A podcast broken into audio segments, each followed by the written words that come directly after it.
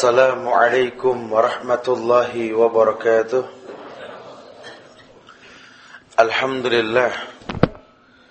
الحمد لله الذي جعل كل شيء في هذه الدنيا خيرا لنا. لنعمل صالحا من طلب العلم. لتناول الجنة من باب حسن الخاتمة. وإن الحمد لله نحمده ونستعينه ونستغفره ونعوذ بالله من سرور أنفسنا ومن سيئات أعمالنا. من يهده الله فلا مضل له ومن يضلل فلا هادي له. أشهد أن لا إله إلا الله وحده لا شريك له وأشهد أن محمدا عبده ورسوله. يا أيها الذين آمنوا اتقوا الله حق تقاته ولا تموتن إلا وأنتم مسلمون. يا أيها الناس اتقوا ربكم الذي خلقكم من نفس واحدة وخلق منها زوجها وبث منهما رجالا كثيرا ونساء. واتقوا الله الذي تساءلون به والأرحام. إن الله كان عليكم رقيبا. يا أيها الذين آمنوا اتقوا الله وقولوا قولا سديدا. يصلح لكم أعمالكم ويغفر لكم ذنوبكم. وما يطع الله ورسوله فقد فاز فوزا عظيما. أما بعد فإن أصدق الحديث كتاب الله وخير الهدي هدي محمد صلى الله عليه وسلم وشر الأمور محدثاتها وكل محدثة بدعة.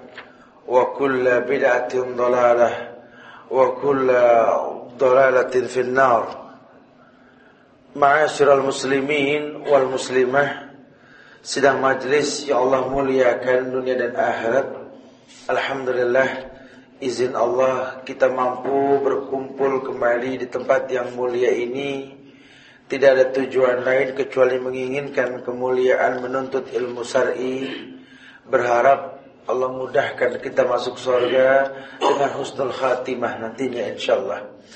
Ikhwati fillah, Allah berfirman di berbagai macam ayat dalam Al-Qur'an yang menjelaskan bahwa dunia yang kita berada di atasnya ini adalah mata'ul gurur. Kenikmatan yang singkat, kenikmatan yang menipu. Pun begitu banyak orang yang sudah tertipu sama dunia. Gara-gara dunia terlena, umur makin berkurang, ya mungkin harta bertambah, tapi ilmu tidak bertambah. Hafalan Quran nggak bertambah, sunnah pun nggak sempat dibaca. Jujur saja, kalau sampai Allah berikan kita harta sebesar Jabal Uhud, pun kita wafat tidak mungkin dibawa tuh harta ke lubang kubur. Yang dibawa apa? Ilmu yang bermanfaat, sedekah yang berkepanjangan dan doa anak yang soleh. Sehingga silakan cari harta sebanyak mungkin tapi jadikan harta sebagai media alat bantu kita untuk bisa menggapai indahnya sorga dengan dengan keridhaan Allah tentunya. Ikhwati fillah. Allah berfirman dalam Al-Quran menegaskan bahwa betapa manusia berhati-hatilah dengan hal-hal yang Allah jadikan indah. Yang pertama dikatakan zuyyina linnas hubbus syahwati minan nisa'i wal banina wal banatiril muqantarah wal khailil musawwamah wal an'am wal hars dzalika mata'ul hayatid dunya wallahu indahu husnul ma'ab. Pada surat yang ketiga atau surat Al-Imran ayat 14 ini Allah berfirman menegaskan kepada manusia bahwa zuyyina linnas dibikin bagus sama Allah untuk manusia. Zuyyin yakni Allah pasti selalu bikin bagus kata Allah untuk manusia hubbus syahwati minan nisa'i wal banin wal qanatiril muqantarah min adh-dhahabi wal fiddah wal khailil musawwamah wal an'am wal hars Allah kabarkan bahwa sudah pasti diperindah, sudah pasti dierok dipandang mata untuk manusia, yakni kecintaan terhadap apa-apa yang dia ingini. Apa sih keinginan manusia? Yang pertama, an-nisa, perempuan. An-nisa. perempuan ya itu jangan laki ke perempuan. Perempuan bisa suka perempuan. Ya orang-orang perempuan sekedar kabar saja. Kalau orang laki ngelihat orang laki pakai baju bagus, belum tentu ngiri. Ah, masing-masing dia begitu, saya bikin model lain tuh orang laki begitu. Ya, pengennya limited edition bagian itu, nggak perlu ada yang niru. Tapi kalau perempuan lihat pakai baju bagus, orang perempuan ngelihat, uh beli di mana tuh? Sehingga cenderung untuk meniru. Ada ketertarikan. Dan dalam hal yang lain. Dalam hal yang lain. Mereka orang-orang yang senang melihat, melihat itu. Maka dikatakan wanita ini adalah fitnah. Rasulullah pun bersabda, "Ma taraktu ba'di fitnatan adarru 'ala rijali minan nisa." Tidaklah kutinggalkan untuk umatku ini fitnah yang lebih berbahaya untuk kaum laki-laki, khususnya adalah wanita. Karena banyak sekali orang-orang hebat hancur gara-gara wanita. Makanya wanita jangan mau dijadikan setan alat bantu untuk menaklukkan laki-laki, jangan mau. Almar'atu aurah. Kata Rasulullah, perempuan itu aurat. Almar'atu aurah. Faida kharajat istashrafaha syaitan. Faida kharajat seandainya perempuan itu keluar istarafaha syaitan. Setan itu pasti menghiasinya. Ya perempuan pakai baju rapi saja keluar rumah Kalau memang cantik pasti orang akan memandang dia. Apalagi dia pakai baju yang gak senonoh lebih bahaya lagi. Maka dikatakan Istashrofat Istashrofah syaitan. Setan akan memperindah dirinya. Wa yadubillah Wa na'udzubillah Subhanallah. Ini bukti nyata bahwa fitnah wanita. Yang kedua Walbanin wal banin anak-anak.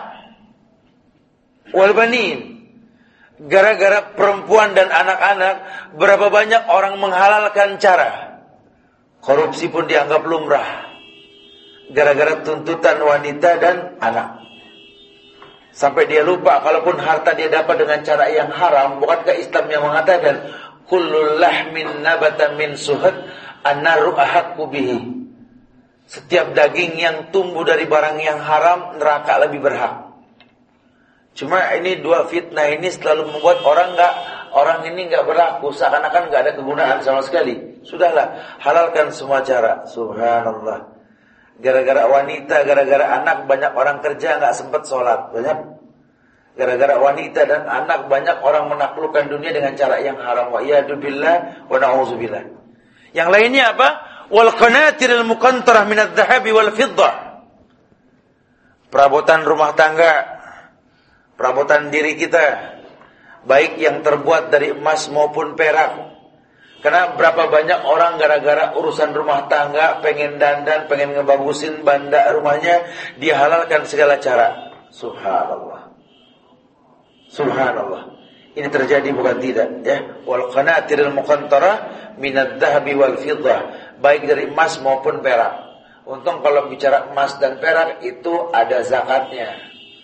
Ya makanya kalau untuk emas itu zakatnya silakan Anda punya perabotan terbuat dari emas silakan. Tapi ingat 83 gram itu ada zakatnya. Nah, makanya kalau dipikir-pikir ketimbang main dolar mendingan main emas. Dolar nggak ada itu ya susah kita naik turun pun nggak jelas. Tapi kalau naik main emas, insya Allah ada ada zakatnya mulia buat kita yang memilikinya. Wallahu a'lam bishawab. Wal qanatir al-muqantarah min al-dhahabi wal fiddah. Wal khailil musawwamah.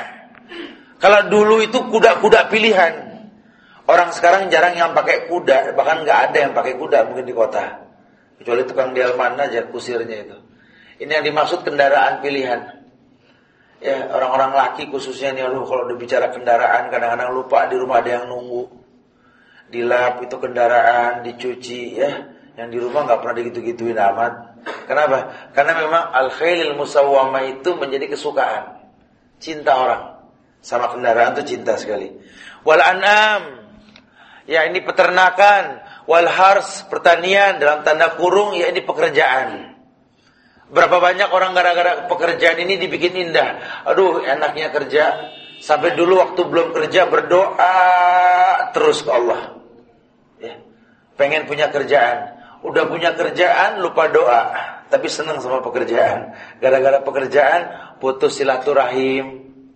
Gara-gara pekerjaan kita nggak sempat ngajarin anak bagaimana cara beragama yang baik. Gara-gara pekerjaan kita nggak sempat bisa berbuat yang lebih baik dalam keseharian kita. Umur makin berkurang, nggak berasa kesempatan makin sedikit. Sayang, gara-gara pekerjaan.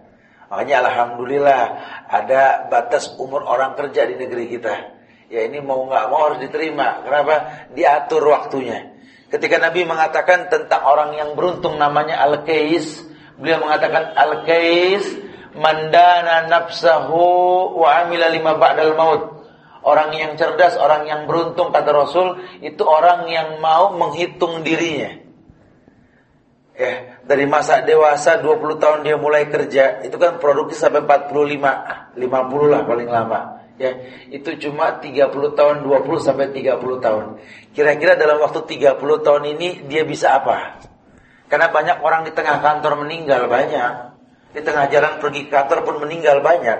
Karena masa-masa seperti masa yang rawan. Sehingga ada doa khusus menjelang usia 40 saking rawannya masa itu.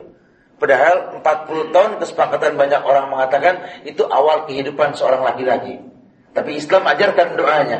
Falamma balagu asuddah wa balagu arba'ina sanatan qala Rabbi auzi'ni an ashkura ni'mataka allati an'amta alayya wa ala walidayya wa an a'mala salihan tardahu wa aslih li fi dhurriyyati inni tubtu ilaik. Itu doa yang diajarkan doa menjelang usia 40. Apa sih artinya Ustaz? Auzi'ni an ashkura ni'mataka allati an'amta alayya. Ya Allah, ajarkan aku bersyukur dengan semua nikmat yang Kau berikan kepadaku ya Allah. Karena sampai usia 40 ini mudah sekali saya berbuat baik. Silaturahim tinggal pencet starter, kendaraan pun berbunyi dan jalan. Kesehatan Masya Allah Alhamdulillah. Gampang sekali buat berbuat baik dengan kesehatan yang kami miliki. Coba syukuri. Kalau kau mensyukuri Allah akan tambah. Kalau dokter suka bilang justru kalau menjelang usia 40, kalau bisa general check up. Jadi kalau nanti usia 50 sakit nggak repot lagi dokter ya. Kalau Islam bahasanya nggak begitu. Menjelang usia 40 belajar bersyukur. Karena khawatirnya 40 ke sana banyak penyakit. Tapi kalau kau bersyukur, Allah tambah kenikmatan yang kau rasakan. Itu bahasa Islam. Wa in rabbukum la in syakartum la azidannakum. Kalau kau bersyukur ku tambah kata Allah. Subhanallah. Wal hars dzalika mataul hayatid dunya tapi sekedar mengingatkan bahwa itu adalah kenikmatan dunia yang Allah bikin bagus di mata manusia. Enggak ada orang yang enggak demen perempuan. Enggak ada orang yang enggak suka sama anak-anak lucu lu dunia anak dunia yang masya Allah. Sampai orang tua aja seneng menonton film kartun. Saking apa? Saking memang indahnya masa masa anak-anak. Orang mana yang gak suka menghias rumah? Tiap lebaran cat berubah. Sampai tanda-tanda tanda lebaran itu pada berganti warna rumah katanya. Ini kalau orang gak ngecat, lebaran gak lewat sini digituin. Kalau lagi ngecat, lebaran ntar lagi gitu ya. Jadi, jadi ada identik bahwa orang kalau ganti warna rumah ya, karena tidak mukontoroh itu identik sama sama uh, rasa cinta kepada tempat tersebut. Nah, aksesoris ya. Oh, mobil motor udah bagus, di karoseri lagi ditambah-tambah. Udah standar pabrik udah alhamdulillah. Itu kecintaan. Mau bilang apa? Rasa suka. Kalau nggak begitu nggak buka lapangan kerja buat tukang stiker, sama tukang modifikasi ya. Kecintaan terhadap karena tidak mukantrah. Baik emas maupun perak. Dalika mataul hayat dunia. Itu kenikmatan dunia. Wallahu indahu husnul ma'ab. Tapi yang perlu kalian sadari bahwa di sisi Allah tempat kembali yang baik. Artinya, seluruh kenikmatan yang disebut tadi nanti Allah bakal ambil. Allah bakal ambil semua nikmat. Ya, ya harta kan begitu. Kalau nggak kita yang ninggalin itu jadi warisan, dia yang ninggalin kita hilang atau kena bencana alam. Harta kan begitu. Itu namanya titipan Allah. Nah, mumpung masih dititipin, apa yang bisa kita perbuat? Harapan Allah seperti itu, maka dikatakan, Wallahu indahu husnul ma'ab. Dan di sisi Allah itu tempat kembali yang paling baik. Maka silakan taklukkan dunia, gapai banyak harta di atasnya, tapi demi Allah, ini untuk urusan akhirat. Wal tangzur nafsum ma qaddamat fattakullah. Dipersiapkan hidup untuk urusan akhirat. Saya pengen pakai mobil yang terbaik.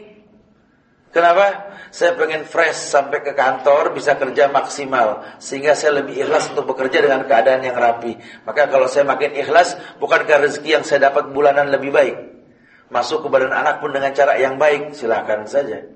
Saya pengen pakai kendaraan yang agak cepat sedikit. Kenapa? Karena Indonesia butuh orang on time. Maka saya beli kendaraan yang tercepat, silahkan saja. Boleh nggak disalahkan? Bahkan Ibnu Hajar al-Asqalani, salah seorang penulis kitab Bulughul Maram itu, itu beliau tegas membuat satu, membeli satu kendaraan berkuda yang raja kalau ngelihat kendaraan dia itu bikin ngiri itu raja. Saking mewahnya itu kendaraannya Ibnu Hajar al-Asqalani silakan. Tapi dia paham itu dia beli untuk urusan akhirat, boleh. Tapi kalau cuma untuk urusan dunia rugi. Anda anak-anak muda mau beli motor, mobil silahkan. Mungkin yang bisa cash alhamdulillah, yang nggak bisa kredit, modal motor metik modal modal 500 ribu pengen pulang kampung, ya nggak apa-apa. Tapi tujuannya bertemu sama orang tua. Lihat keadaannya, bantu kekurangannya, minta dibalut dengan doa, buang prinsip nggak ketemu orang tua sebelum sukses tuh buang. Ketemu nggak ketemu cash kredit, pokoknya nyampe nyampein tuh orang tua. Karena berkahnya dunia ada di keramat orang tua, masya Allah.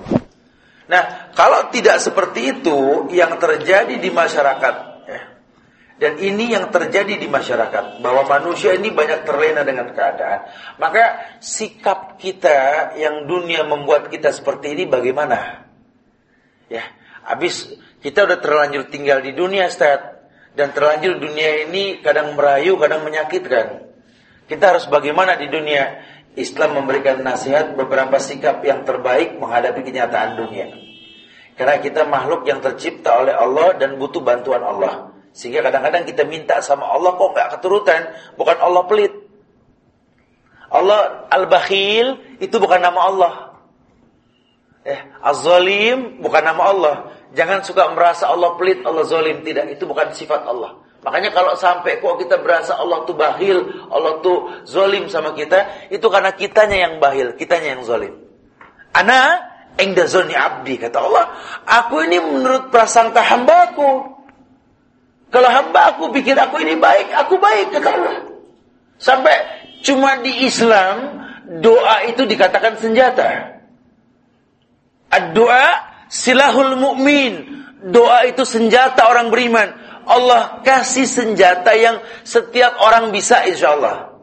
Doa. Dalam keadaan sulit di atas dunia, terzolimi, disakiti, difitnah. Tapi kan bisa berdoa. Orang buta saja bisa berdoa kok. Orang bisu, orang tuli pun bisa berdoa.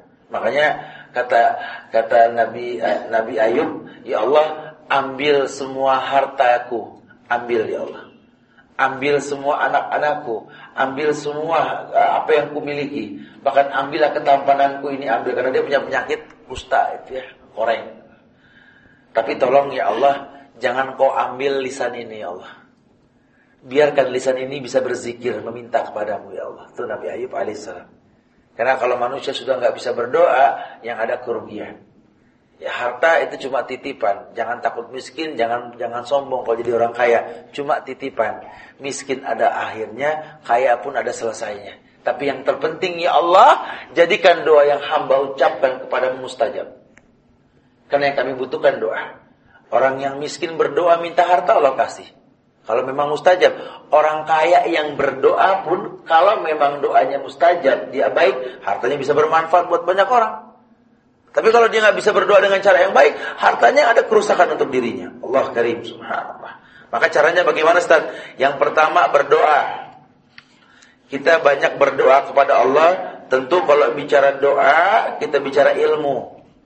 Karena mungkin doanya sama, Tuhannya sama, kiblatnya sama, tempatnya pun sama. Tapi kok jawaban doanya bisa berbeda? Berarti butuh ilmu ya. Nah, ilmu itu modal. Ilmu itu modal. Berarti di dalam doa ini kedepankan ilmu. Ya. Karena apa artinya hidupmu tanpa ilmu? Bahkan doa yang kau panjatkan, ibadah yang kau lakukan tanpa ilmu, Allah pandang batil. Doa kepada Allah, tangan pun diangkat, rayuan pun mulai diucap. Mulihina fid doa, dia ulang-ulang doa. Tapi kalau dia nggak berilmu tentang doanya, hilanglah kemuliaan. Makanya Anda kalau minta sama Allah harus tahu dulu Anda minta untuk apa. Kan ada orang minta ikut-ikutan. Tergantung trennya. Ngelihat orang pakai laptop, semua minta laptop sama Allah. Nanti minta juga apa? Ya minta aja takut habis ntar gitu.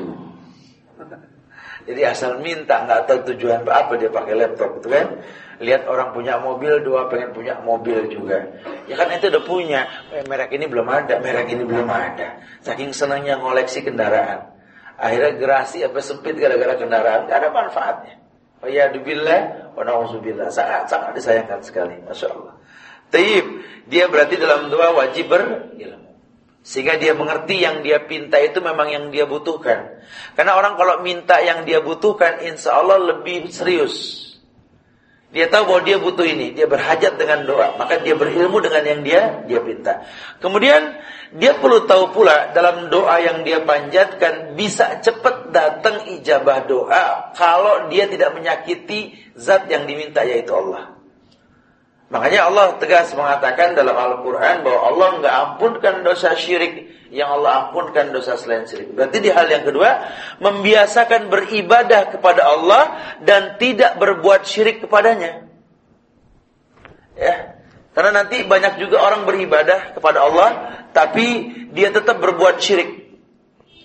Pengen kerja, cari cari panglaris sama dukun. Ya, pengen berusaha kerjasama sama paranormal tuh mau nangkep maling dukun disewa. Aduh polisi ada gak juga ya? Kalaupun ketangkap tuh maling nggak berkah bakal ngerampok. Bukan maling lagi nanti. Cara nangkepnya salah. Ini kan hayalan di siang bolong pengen mulia dengan cara yang haram. Walaupun ayat sering dibaca al jazaul ya, uh, bahwa uh, orang yang berbuat kebaikan itu balasannya kebaikan. Hal jazaul ihsan ilal ihsan. Bukankah balasan kebaikan adalah kebaikan? Maka cobalah kita berilmu. Kita nggak berbuat syirik kepada Allah karena yang dikhawatirkan syirik dengan cikal bakal yang diharamkan oleh Allah dalam kesyirikan itu menjadi penghambat yang paling utama dalam ibadah yang dilakukan sama Allah. Kelihatannya dia ibadah, tapi Allah batalkan ibadahnya karena perbuatan syirik. Karena nggak berilmu, sayang sekali. Ya. Kemudian yang berikutnya yakni beramal saleh beramal saleh. Kita biasakan hidup di atas dunia ini di mana pun kita berada. Walaupun mungkin banyak orang mencibir kita berada di mana. Karena mungkin dulu kita nggak tahu ini baik atau tidak. Di tengah kerjaan kita, kita baru ngerti ini nggak bagus. gitu ya. Sehingga kita mau bertobat sudah terlanjur terikat. Orang banyak mencibir. Tapi bukan berarti kita nggak bisa berbuat baik di tempat yang memang kita nggak ya, orang nggak mandang baik. Fi ayyi ardin tato fa anta mas'ulun islamiha.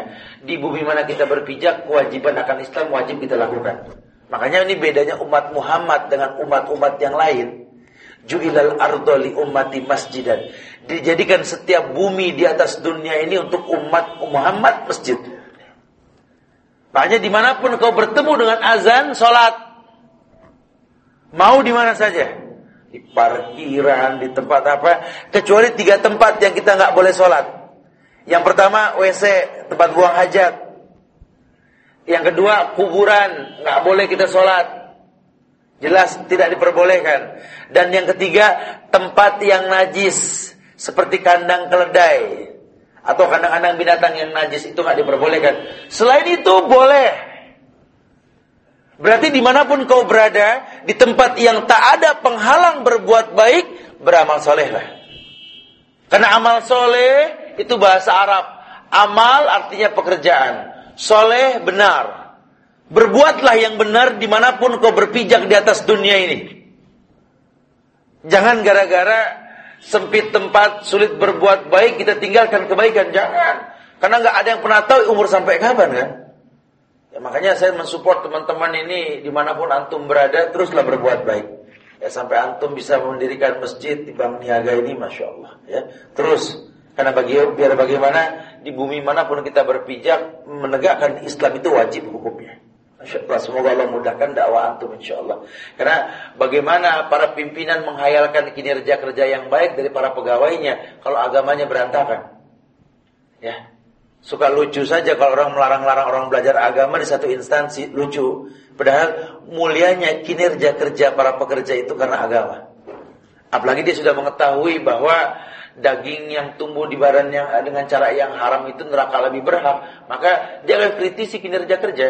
Dia nggak akan korupsi, dia nggak akan korupsi baik berbentuk materi maupun waktu. Mulianya Islam yang mengarahkan orang untuk lebih mulia daripada hal yang diharamkan di agama. Tapi kemudian yang berikutnya, kalau keadaan seperti ini, Ustaz, tadi perhiasan yang banyak membuat kita terlena, terus sikap kita bagaimana? Ulama memberikan nasihat bahwa biasakan mengingat Allah di mana pun kita berada. Sekarang alat elektronik itu sudah canggih sekali. Mungkin mata kita ini lelah lihat huruf-huruf bahasa Arab. Atau mungkin sudah terlanjur, sudah kepala empat ke sono, mata mulai plus.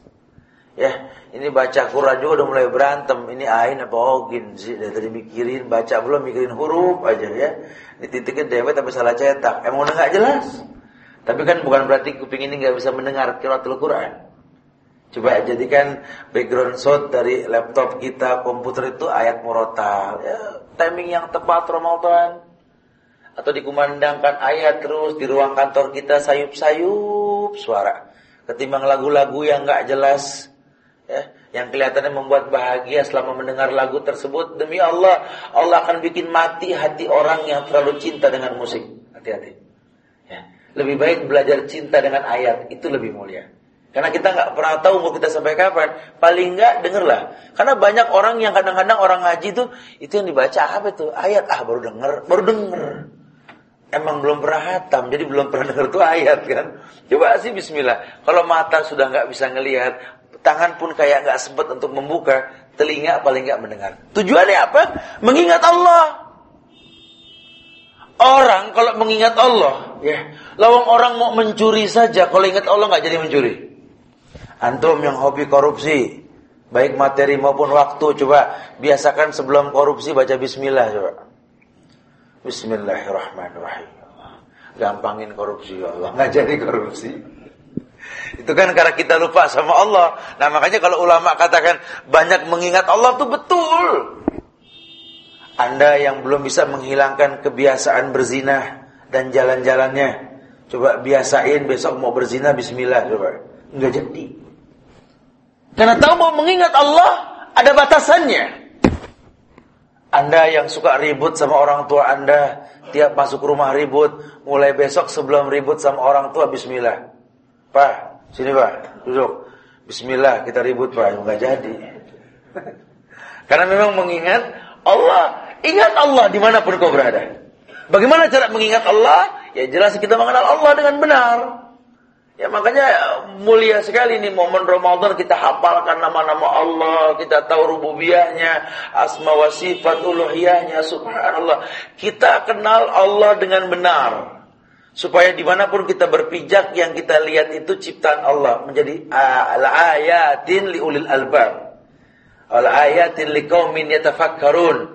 Kita jadi ulil albab, orang-orang yang mau berpikir dengan semua ciptaan Allah. Ya Allah, di bawah parkir mobil ini ya Allah, di pojokan sebuah instansi ya Allah, demi Allah masih ada tempat orang untuk beribadah. Ini ada tanda-tanda yang mulia darimu ya Allah. Betul? Ternyata Rahmat Allah itu wasiat kullasyai. Rahmat Allah itu masuk ke semua kalangan, semua pelosok.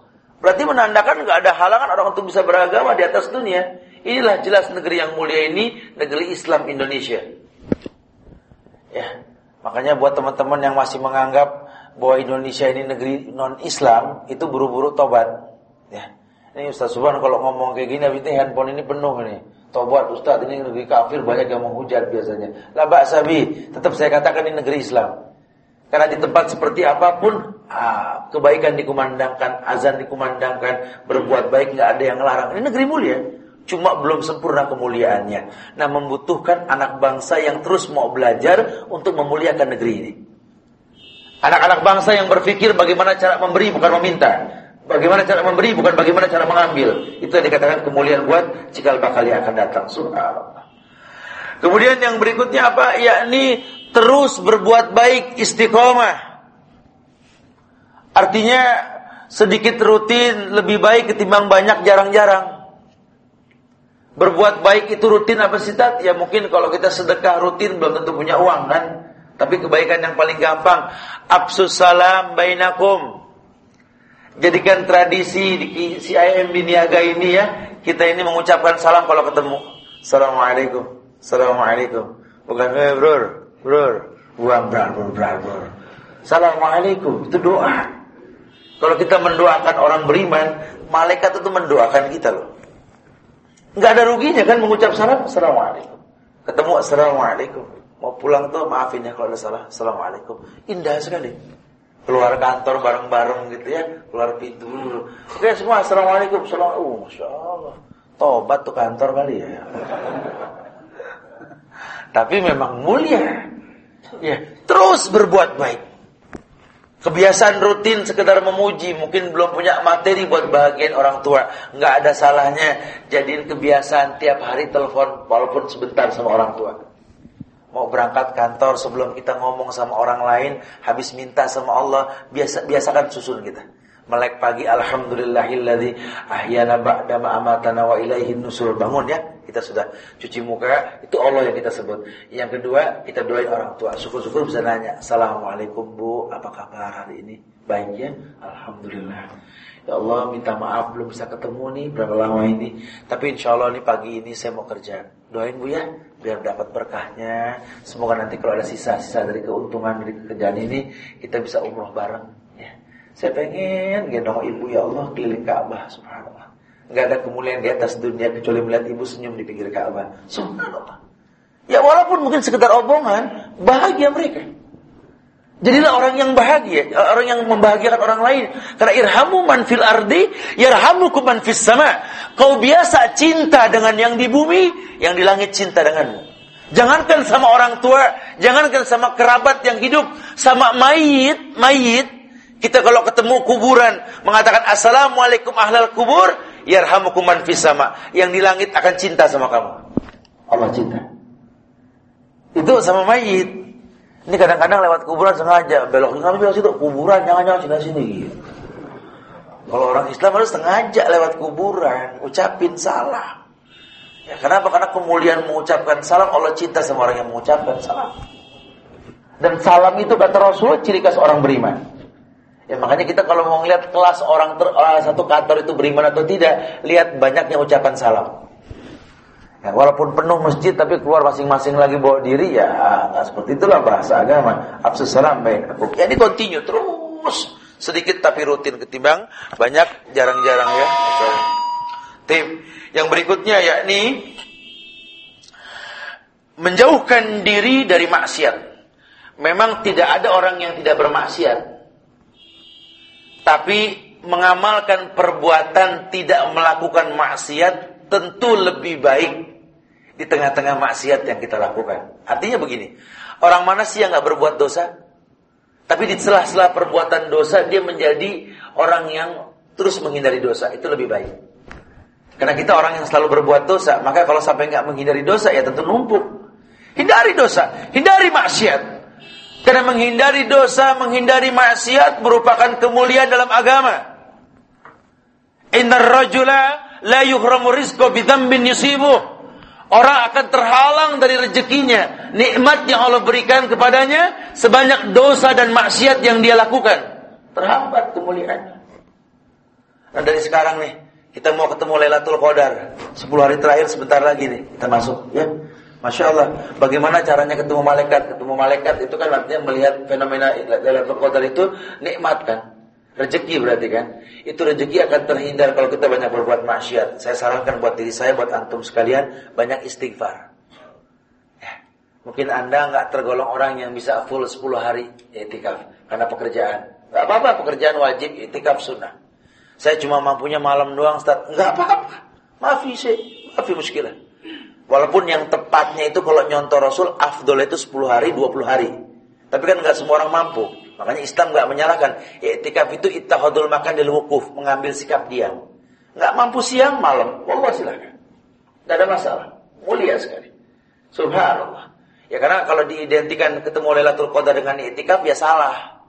Tidak walaupun i'tikaf lebih mudah untuk bertemu dengan Lailatul Qadar karena tempat yang tepat. Bukan kan uh, Jibril yang mengatakan malaikat turun di tempat-tempat yang tidak ada penghalangnya. Makanya kalau kita pengen ketemu Lailatul Qadar, ingat malaikat turun di tempat yang malaikat katakan, nahnu haula'il malaika la nadkhulul buyut allati fihi surah wal kalam. Kami para malaikat tidak masuk ke rumah yang ada lukisan bernyawa, ada patung yang menyerupai dan ada anjingnya. Makanya masjid yang nggak ada itu kan lebih tamam. Atau kalau mau di rumah kita siapkan mihrab yang layak kita untuk berdiam untuk perempuan-perempuan dan lain sebagainya. Bukan itikaf namanya, itikaf di masjid. Tapi tempat itu pun baik untuk kita bisa beribadah. Wallahu a'lam bishawab ya. Artinya mulia sekali. Subhanallah. Ini bahasa agama sehingga beberapa contoh yang dikedepankan tadi mudah-mudahan menjadi alat bantu kita untuk bisa uh, bersikap baik di atas dunia ini. Wallahu a'lam bishawab ya. Itu ada yang punya mobil tidak tuh? ya, mengganggu yang pada lain lagi belajar. Tip. Assalamualaikum, Pak Ustadz. Mohon penjelasannya tentang ada dalilnya atau hadis yang menyatakan bahwa Nabi Muhammad pernah membelah bulan. Ada. Itu mujizat beliau, ya. Saya lupa matan hadisnya tapi itu ada. Ya lihat di silsilah hadis sahih. Itu ada, ya. Salah satu mujizat Rasulullah Sallallahu Alaihi Wasallam ya. Tapi ingat mujizat, karomah ya itu bukan kontinu. Jadi nggak selamanya Nabi belah bulan, belah bulan nggak begitu sekali sekali.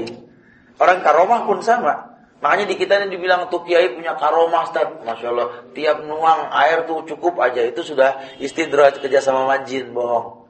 Kalau karomah tuh sekali-sekali, nggak rutin. Ini meladuni, ya, bukan bukan bukan karomah nantinya atau bukan mujizat ya. Eh, Nabi kadang-kadang dari tangan Nabi itu keluar air. Ya. Tapi ada kalanya ketika perang Hondak Nabi kehausan, betul? Karena mujizat sesekali untuk mempertontonkan betapa maha kuasanya Allah melalui Rasulullah Shallallahu Alaihi Wasallam ya. Nabi itu bisa nggak mempan dibacok, tapi berapa kali Nabi perang itu giginya berdarah, pelipisnya berdarah. Makanya kalau orang sampai rutin nggak mempan dibacok udah berdukun namanya sudah. Tapi kalau sesekali mungkin karena pertolongan Allah itu mungkin. A'lam Musik itu haram ya Ustaz. Kok banyak dai di TV berdakwah bersanding dengan konser musik. Bagaimana dengan musik Islami? Iya, itu dia. Makanya jangan berguru sama TV, ya. Berguru sama Quran dan Sunnah. Kalau ukuran kebaikan itu dengan TV ya muskilah. Ya, karena banyak orang beragama pakai perasaan. Seandainya pakai musik berdakwah itu baik, Nabi udah nyuruh Muas kerja sama orang Romawi dalam mendakwahi negeri Yaman. Tapi kan tidak. Zaman Rasul sudah ada gambus. Yaman, Yaman yang Muasru datang negeri Yaman, itu negerinya orang Kristen, Nasrani, Ahlul Kitab. Abraha yang mimpin uh, pasukan gajah itu.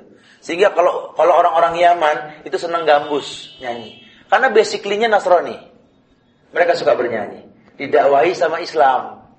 Uh, makanya masih banyak orang-orang yang agamanya belum kuat itu mengidentikan musik dari Palestina, dari Maroko. Kita nggak ngerti, oh Islam itu Palestina, Maroko pakai musik, pakai nyanyi. Lah, itu talbis hak bil batil. Itu teknik mencampur adukan yang hak dan yang batil. Kenapa? Karena dulu mereka Nasrani. Nasrani bernyanyi dalam ibadahnya. Islam tidak pernah bernyanyi. Ya, makanya jadi antum kalau sudah melihat seperti ini dengan kalimat kok di TV kok di TV, antum bisa membayangkan berarti betapa banyak TV dimanfaatkan sama orang yang tidak berilmu. Makanya saya nggak ngerti juga kalau ada orang-orang yang berilmu masuk TV malah diomongin. Padahal masjid yang ahlul bid'ah aja sudah suruh kita masukin untuk berdakwah kan? Kenapa TV kok nggak kita masukin? Yang ada ini apa? Orang-orang yang nggak berilmu yang memanfaatkan. Contoh lagi SMS atau BB atau apalah. Kemarin sebelum Ramadan. Akhirnya orang-orang yang nggak berilmu yang manfaatin. Kita yang berilmu nggak manfaatin. Disebar hadis-hadis yang nggak jelas. Jibril berkata, kalau istri nggak minta maaf sama suaminya selama bulan Ramadan, maka tidak akan pernah diterima. Itu kan hadis yang nggak jelas. Ya, kita kita nggak mau manfaatkan itu. Ya, alasannya apa? Itu produk orang kafir kan. Uh yang mengkafirkan sesuatu yang nggak jelas. Ya dibilah wa nauzubillah. Sebelum mereka manfaatkan kita yang manfaatkan itu lebih baik. Ya, ya kita sebarkan hadis yang sahih, riwayatnya, kitabnya, footnote-nya jelas sebarkan melalui SMS, MMS. Silakan nggak ada masalah. Atau melalui BBM apa ya yang lagi rame, silakan. Asalkan hadis yang disebarkan itu jelas footnote-nya. Eh jangan cuma artinya saja ketika balik ditanya itu di kitab apa? Jawabannya dua huruf a sama au au, au. ya bagaimana dengan musik islami? Tidak ada. Jangan kaitkan musik dengan islami. Ya kalau anda belum mampu meninggalkan musik istighfar. Jangan katakan musik islami. Ya musik Islami itu musik yang dinyanyikan di masjid. Ya nggak begitu ya, salah sekali. Bulan Ramadan pahala dilipat gandakan oleh Allah. Bagaimana jika mengadakan peringatan nuzulul Quran? Apakah mendapat pahala? Ah, suka mancing-mancing nanya. Tanya sama yang ngerjain nuzulul Quran, Nabi ngerjain nggak? Tanya. Jangan nanya sama Ustadz, udah jelas nggak ada. Ya, tanya. Akhi, anak sekedar kasih bocoran ke antum. Abad ketiga Hijriah, ya, itu Islam terpecah-pecah menjadi Syiah, Khawarij, Mu'tazilah itu pecah-pecah. Sehingga Syiah terpecah jadi 70. Jadi kayak partai, partai-partai Islam itu. Setiap partai itu punya agenda. Yang agendanya itu menarik perhatian masyarakat untuk ikut partainya. Nah, Bani Ubaid Al-Qoddah Al-Fatimiyun, ya, itu adalah partai Syiah yang terkenal. Dia memiliki agenda setahun yang bisa bikin orang tertarik karena isinya semua makan-makan dan pesta tahun baru Islam, Maulid Nabi, Isra Mi'raj, Nuzulul Quran, Nisfu Sa'ban. Uh, kalau atau baca sejarahnya itu. Dan mereka katakan kepada generasi berikutnya, pertahankan agenda ini karena berhasil menarik masa sebanyak mungkin. Ratusan tahun berulang, jadilah itikot keyakinan, masuk dakwah syiah ke negeri kita. Sehingga dipertontonkan ahlul bid'ah pasang iklan. Sorry. Pasang iklan. Bid'ah Pasang iklan. Allah karim. Sunnah cuma nonton. Ajib gak? Karena kejahilan. Dan nuzul Quran ada di Quran yang mengatakan syahrul Ramadan alladzi unzila fihil Quran hudan linnas wa baita wa baita hudan linnas wa baita huda wal furqan. Bulan Ramadan bulan yang diturunkan Quran. Turun Quran bulan Ramadan. Tapi tidak ada satu ayat pun atau hadis pun yang bilang 17 Ramadan nuzul Quran. Kecuali segelintir orang yang mengaku turunan Rasul. Tapi nggak jelas. Jangan-jangan nyampe ke Abu Lahab. Bukan ke Rasul. Ini bahaya sekali. Pasang iklan gede-gedean. Dilindungi sama jenderal-jenderal berbintang pula. Allah karim. Subhanallah.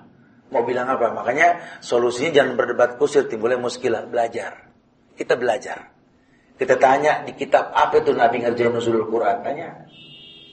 Ah, itu kan baik. Baik menurut siapa? Menurut Anda, siapa Anda? Tanya. Apakah Anda lebih baik dari para sahabat? Radhiyallahu anhum yang jelas surga jaminannya? Lah, tidak ada seorang sahabat pun yang mengamalkan ini. Bahkan yang menetapkan tahun baru Hijriah itu Umar Ibn Khattab. Pada tahun ke-13, ke-14, 13, 14, nah, apa 16 lupa ya. Itu Umar menjadikan bahwa Islam harus punya tahun baru. Tapi selama Umar memimpin umat, Umar nggak pernah merayakan tahun baruan. Kecuali kita 2011 ini. Ya, Allah bisa. Jadi jangan dibikin bingung. Ya, tanya saja dalilnya mana. Allah. Ustaz, bagaimana dengan adanya beberapa mazhab dalam Islam? Apakah kalau kita berkorban atau membaca surat Yasin untuk orang yang sudah meninggal akan sampai pahalanya? Iya, tidak sampai bacaan Quran buat mayit. Qiraatul Quran Indal mait laisa lil mait fa malil qori, tapi untuk yang baca. Karena Quran itu petunjuk buat orang yang baca. Ya.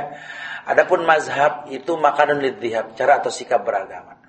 Ya kita kalau belum ngerti agama boleh bermazhab, nanti akan paham sendiri ternyata empat imam mazhab ini semuanya teman dan saudara.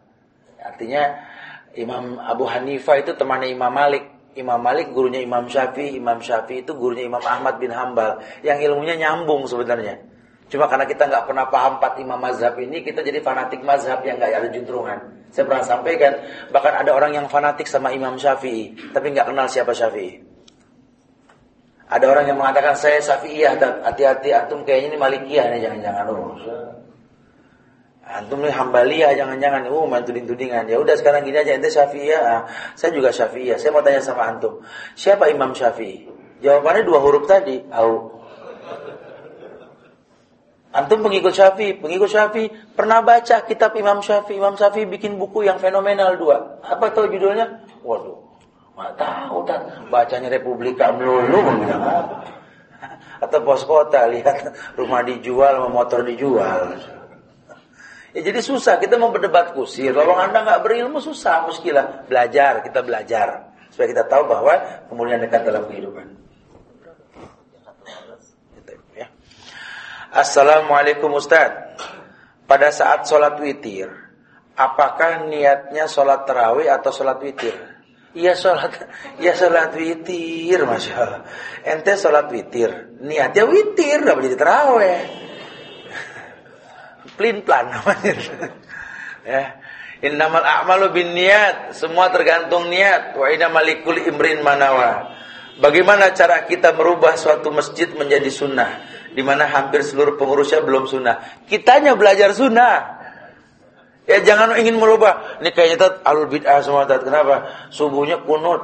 Oh, subuhnya kunut. Ya makanya anak nggak mau di situ. Tat. Tadi mana di rumah jam berapa? Setengah tujuh. Ya. Mendingan dia yang kunut on time ente. Jadi kadang-kadang kita suka ngomentarin sesuatu kita belum mengamalkan. Ya, apa ada yang mengatakan apa? Sekarang katanya NU sama Muhammadiyah akur, udah nggak mempermasalahkan masalah kunut. Alhamdulillah. Karena nggak NU nggak mau Muhammadiyah udah jarang pada sholat subuh katanya. Jadi muskilah ini yang sering terjadi ya. Oh iya bila. Ya saya maksud generasi mudanya. Repot sama model badan, suspek dipikirin, tangan keker, ngangkat kelopak mata nggak kuat subuh. Sehat apa betul ya? Assalamualaikum warwab. Ada warwab lagi. Udah dibilang salam jangan dikosor, sholat boleh dikosor, salam jangan dikosor. Ustaz, mohon penjelasan tentang menggapai Lailatul Qadar sesuai dengan sunnah Rasul. Ya, taib. Nabi mengatakan ini aroro'yakum qad ta'at. Aku melihat wajah-wajah kalian bahwa para sahabatku lelah. Jadi Nabi mengatakan sahabat lelah mukanya. Kenapa? Kalau kamu pengen ketemu Lailatul Qadar karena kamu sudah lelah, temui tujuh hari terakhir kata Rasul. Berarti menandakan bahwa lelah dalam ibadah. Baik mungkin dia baca Quran, dia targetkan Quran tuh hatam, bagaimana caranya hatam Quran banyak, sebanyak-banyaknya. Atau memberi makan orang yang berpuasa, atau silaturahim, atau berbuat baik semaksimal mungkin di bulan Ramadan. Kita ketemu Lailatul Qadar insya Allah. Ya, syukur-syukur kalau kita setting dalam setahun punya cuti untuk itikaf, bagus. Lebih bagus lagi kalau kita persiapkan setahun untuk itikaf di Masjidil Haram. Yang mampu silahkan. Ya, itu aset akhirat kita kalau kita mampu. Silahkan ya. Uh, bagaimana tanda-tanda orang telah mendapat Lailatul Qadar? Ya, Lailatul Qadar itu kan uh, lebih baik dari seribu bulan. Jadi kalau orang bertemu Lailatul Qadar kemudian dia ibadah, itu berpahala seperti pahala 83 tahun atau seribu bulan. Ya tentu lebih baik ketimbang sebelumnya. Ya, lebih merendah, ya, lebih nggak sombong. Ya, karena banyak juga orang yang udah bagus agamanya timbulnya sombong kayak gelas penuh. Ini lain lain hal. Ini amal lebih niat ya. Tentu lebih baik mabrur. Mabrur itu artinya lebih baik ketimbang sebelumnya. Nah, berapakah persentase umat Islam yang akan mendapatkan Lailatul Qadar? Waduh, tanya malaikat, bingung Anak nggak pernah hitung persentasenya ini. Jazakallah wa khairul jaza insyaallah ya. Kalau persentasenya wallahu alam ya, itu kembalikan ke Allah. Berapakah minimal rakaat salat lail? Minimal rakaat salat lail. Salatul lail masna. Masna. Dua, dua. Dua, dua itu minimal. Tapi kalau salat terawih yang Nabi contohkan dan Nabi contohkan salat malam Rasul itu yakni 11 rakaat.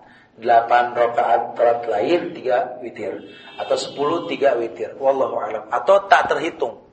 Tapi kalau bicara minimal dua itu di luar taraweh. Tapi kalau taraweh sepakat ulama mengatakan minimal sebelas dengan witir atau tak terhingga. Wallahu alam bisawab ya. Assalamualaikum Ustaz. Bisakah dosa syirik diampuni dengan bertobat? Bisa selama lam yughargir, selama belum napas di kerongkongan. Ya dulu para sahabat musyrik, sama orang-orang musyrik, orang-orang kafir, tapi kan tobat. Ya Anda sekarang yang masih hobi baca bintang-bintang horoskop musyrik kan? Tobat buru-buru ya sebelum meninggal nanti gara-gara baca horoskop atau yang masih suka berteman sama apa itu ketik spasi rek itu tinggalin buang-buang jauh-jauh ya.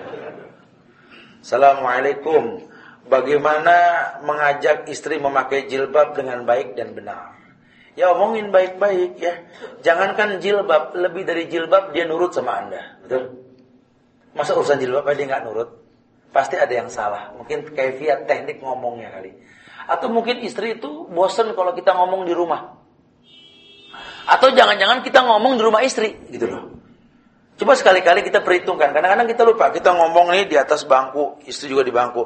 Ma dengerin mah ya. Saya pengen kamu tuh pakai jilbab gitu ya. Tapi dia duduk di bangku, bangku bini yang beli. Gitu kan. Rumah-rumah punya bini, ya nggak mungkin didengar. Kamu nyuruh-nyuruh tuh bangku siapa yang beli? Atau mungkin tempat ngomelnya itu-itu aja nggak pindah-pindah. Jadi kalau kalau kita ngomel, kamu dengerin mah ya. Dia ngeliat kita tuh muka suami hordeng tembok, hordeng tembok gitu kan. Sekali-kali bonceng istri aja ke tempat makan yang enakan dikit. Wah, ngomong di situ yang lebih masya Allah ya karena tadi lebih dari jilbab dia nurut sama anak. Kok masalah jilbab dia nggak bisa pasti ada yang salah. Ya pasti ada yang salah. Ingat, ar-rijalu qawwamuna 'alan nisa, ya. Terus kalau udah nyuruh beli nyuruh pakai jilbab, beliin. Ini nyuruh tapi nggak dibeliin. Suruh pakai taplak orang gimana sih? Dulu zaman Rasul tuh ketika turun ayat hijab, kata Ustadz Ana, oh, ngomong ke istri, itu perempuan narik hordeng, narik taplak. Dulu, sekarang beliin pakai taplak. Bagaimana sikap panitia zakat di mana banyak umat yang lebih suka menunaikan zakat fitri secara praktis dengan cara membayar uang uh, bukan dengan beras. Ayo, kita bicara afdol. Kalau bicara afdol, bicara contoh Rasul ya. Zaman Rasul itu sudah ada mata uang, dirham. Sudah ada dinar, sudah ada.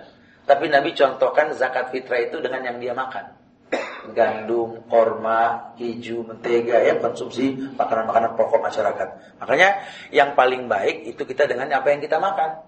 Kalau kita orang Indonesia ya mungkin seringan makan yang berkarbohidrat seperti beras ya, umbi-umbian apa ya makan yang kita beli. Yang kita makan nasi-nasi. Dan ingat, beras yang kita berikan berbentuk zakat fitrah itu yang kita makan. Ini kadang-kadang panitia suka lupa dipukul rata 5000 seliter. Berarti kalau tiga setengah liter itu 17 setengah. Ya 17 setengah. Maka yang mau uang juga nggak apa-apa 17 setengah. Salah kali dia beli yang seliter 12 12 ribu kan? Enggak itu kan 17 setengah. Jadi kita yang mengerti. Maka yang paling baik itu beras yang kita makan. Atau apalah yang kita makan. Ya tapi kalau memang ya, di lingkungan kita sudah banyak orang-orang yang mampu yang miskin sulit ya dicari yang nggak ada nggak ada salahnya ulama mengijtihadkan dengan uang karena transportasi lebih mudah Nah, mentransfer itu kan lebih mudah dengan uang. Kalau beras kan ditransfer ke buru busuk di jalan kan, nah, uang. Boleh itu ijtihad. Tapi yang paling utama adalah bahan makanan pokok yang kita makan ya. Wallahu ya. Kalau bisa direalisasikan, ini zakat jangan main-main. Karena banyak masjid ini yang suka menunda zakat, ngatur-ngatur, akhirnya zakat tahun ke mana aja belum pada keluar. Fitnah. Ya orang yang mengeluarkan sih selesai, antum yang mengelola dosa. Percepat, percepat. Karena batas zakat fitrah itu sampai dengan sholat id. Ya, subhanallah. Mohon dijelaskan rukun akikah. Rukun akikah, yakni orang yang berakikah. Yang pertama, orang yang berakikah adalah orang yang uh, dia seorang muslim. Bayi yang berusia 7 hari, 21 hari, ya, ya, 7 hari, 21 hari ya, ini disunahkan untuk disembelihkan akikah. Laki-laki dua, perempuan satu. Adapun daging akikah itu bisa dikonsumsi, memberikan dengan cara matang itu lebih baik ketimbang cara yang mentah. Mentah pun tidak ada masalah. Ya, itu yang diperlukan. Jadi jelas sekali bahwa yang namanya akikah ini orang Islam dan mampu untuk mengeluarkannya.